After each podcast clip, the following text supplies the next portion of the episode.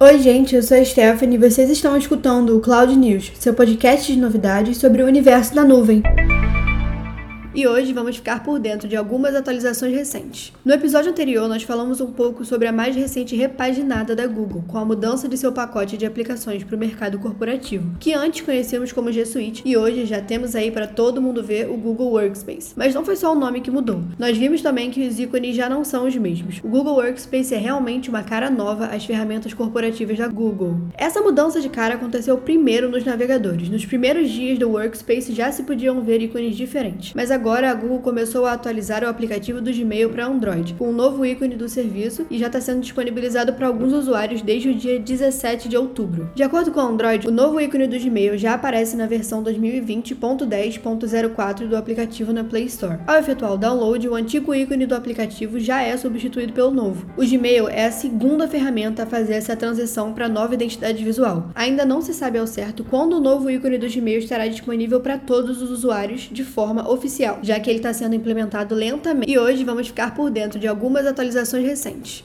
na loja da Android. Uma outra novidade também é um novo recurso para o Google Maps, que promete ser muito útil durante esse período de pandemia. O serviço vai mostrar em tempo real o nível de movimentação de estabelecimentos comerciais e locais públicos. Essa função vai estar disponível na home do aplicativo e também na versão web. Sim, o Google Maps já possuía uma ferramenta que exibia o nível de movimento em horários de picos dos estabelecimentos, mas a nova interface promete facilitar o acesso a essas informações. A lotação dos estabelecimentos vai aparecer diretamente no mapa, com um círculo vermelho que aumenta de acordo com o número de pessoas estimadas no local. As informações também vão ser mostradas no recurso Live View, que utiliza realidade aumentada. E essa nova função vai ser liberada globalmente, promete chegar também com uma grande cobertura. Além de estabelecimentos comerciais, o Google Maps também vai exibir essas informações de movimentações em áreas públicas, como parques e praias. Ao definir um local pela ferramenta de rotas, o usuário também vai receber um alerta mostrando o nível de pessoas no destino final. É isso mesmo, o Google Maps está nos ajudando a fugir dessas aglomerações. E para tristeza de alguns, já está chegando a hora de dar adeus ao Hangouts. Pois é, a Google revelou mais alguns detalhes sobre como vai proceder no encerramento do Hangouts, que vai ser substituído por algumas outras soluções. O aplicativo vai deixar de funcionar ano que vem, em 2021, e seu conteúdo será migrado para uma versão gratuita do chat. O chat foi concebido originalmente como um parceiro do Google Meet, e essa solução é voltada mais para empresas. No ano que vem, ele vai ganhar uma vertente voltada para o público final, e o aplicativo vai estar disponível em uma versão gratuita e também será integrado diretamente no Gmail. Segundo a Google, a versão gratuita do chat contará com funções familiares para quem já utiliza o Hangouts, incluindo o suporte para conversas em grupos. Além disso, o novo mensageiro também traz outras ferramentas para aprimorar a comunicação, incluindo respostas automáticas e buscas ainda mais rápidas. Ah, e assim como no Gmail, o serviço vai contar com a criptografia e medidas de segurança para que sejam evitados os ataques. Na parte do design, o chat vai aparecer na barra inferior do Gmail para dispositivos móveis e ao lado do atalho do Google Meet. Uma aba para grupos também estará disponível com um atalho para facilitar o acesso. A diferença do aplicativo próprio é que os recursos do Gmail e do Meet não estarão presentes, tornando a navegação mais concisa. A atualização que substituirá o Hangouts pelo Google Chat começa a ser liberada na primeira metade de 2021. Quer saber um pouco mais sobre o Google Workspace e suas mudanças? Escute nosso episódio anterior e assista ao nosso webinar no dia 22 de 10. Lá nós vamos falar um pouquinho mais sobre as últimas atualizações da Google. E para mais informações e artigos relacionados, acesse o blog da IPNET em blog.ipenet.cloud. E esse foi o Cloud News de hoje, seu portal de novidades e informações sobre tecnologia em nuvem em até 10 minutos. Até a próxima semana!